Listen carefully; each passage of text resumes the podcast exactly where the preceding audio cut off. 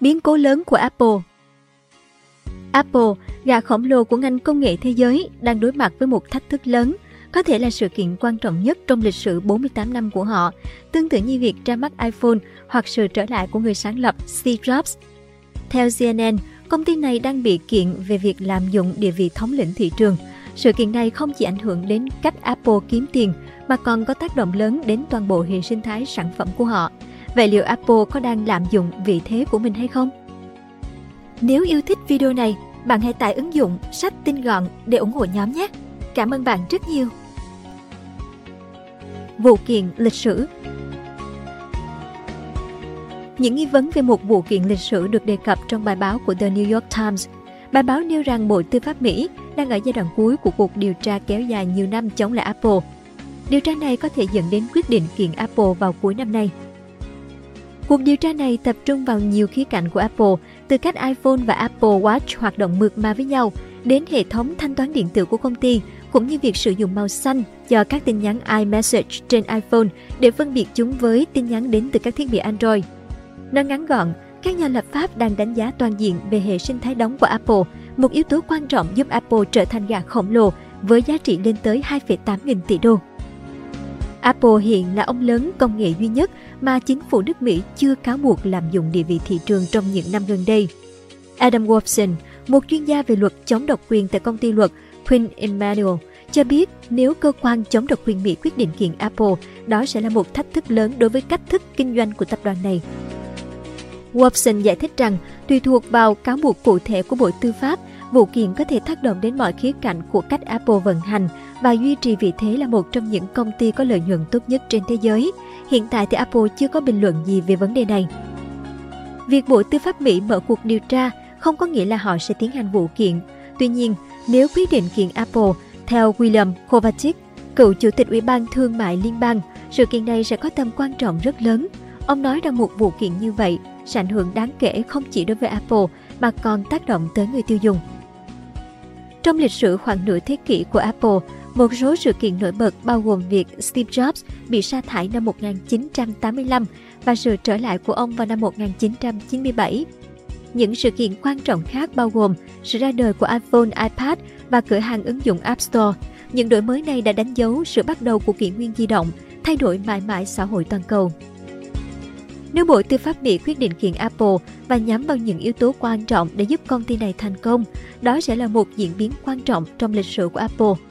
Trong trường hợp bị kiện, có thể Apple sẽ dựa vào những thành tựu trong quá khứ của họ và sự yêu mến từ hàng triệu người tiêu dùng đối với sản phẩm của mình để bảo vệ lập trường của họ trước tòa.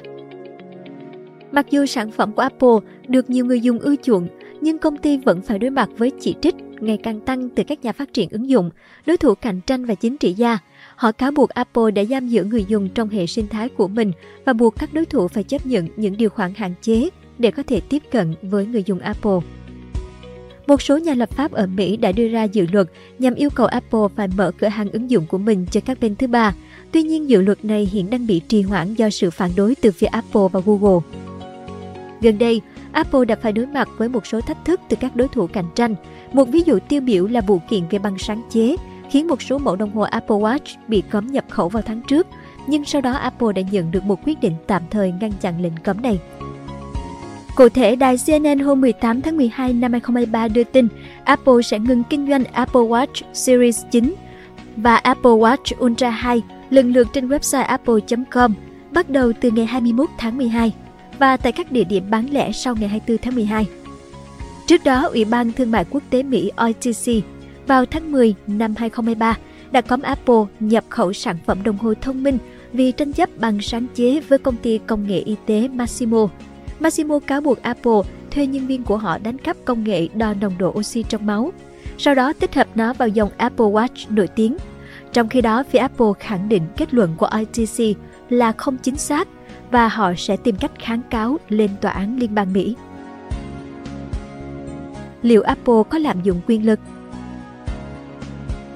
Trong năm 2020, sau một cuộc điều tra kéo dài 16 tháng của Hạ viện Mỹ, Apple cùng với Amazon, Google và Meta được xác định là có hành vi sử dụng quyền lực độc quyền có thể gây hại. Cuộc điều tra này bao gồm những phiên điều trần với các CEO của những công ty công nghệ này và kết thúc bằng một báo cáo dài 450 trang của Quốc hội, nêu chi tiết những hành vi chống cạnh tranh của các công ty. Các cuộc điều tra chống độc quyền gần đây của chính phủ Mỹ đã không ảnh hưởng đến Apple, nhưng cách công ty này xử lý tin nhắn từ điện thoại Android đã trở thành điểm gây tranh cãi. Đặc biệt, Apple hiển thị tin nhắn từ Android trên iPhone bằng màu xanh lá cây thay vì màu xanh nước biển, màu sắc đặc trưng của dịch vụ iMessage riêng của họ. Theo chuyên gia pháp lý Adam Wolfson, hành động này của Apple tạo ra một sự phân biệt địa vị giữa người dùng iPhone và người dùng Android. Câu hỏi đặt ra là liệu việc này có phải là một cách sử dụng quyền lực của Apple để hạn chế cạnh tranh hay không? Năm ngoái, Apple đã công bố kế hoạch cải thiện khả năng tương tác với tin nhắn Android bằng cách áp dụng tiêu chuẩn giao tiếp Rich Communication Services. Tuy nhiên, các chuyên gia dự đoán rằng Apple vẫn sẽ tiếp tục sử dụng bong bóng tin nhắn màu xanh. Từ năm 2020, Apple đã bắt đầu cuộc chiến pháp lý chống độc quyền với Epic Games, công ty phát triển trò chơi Fortnite.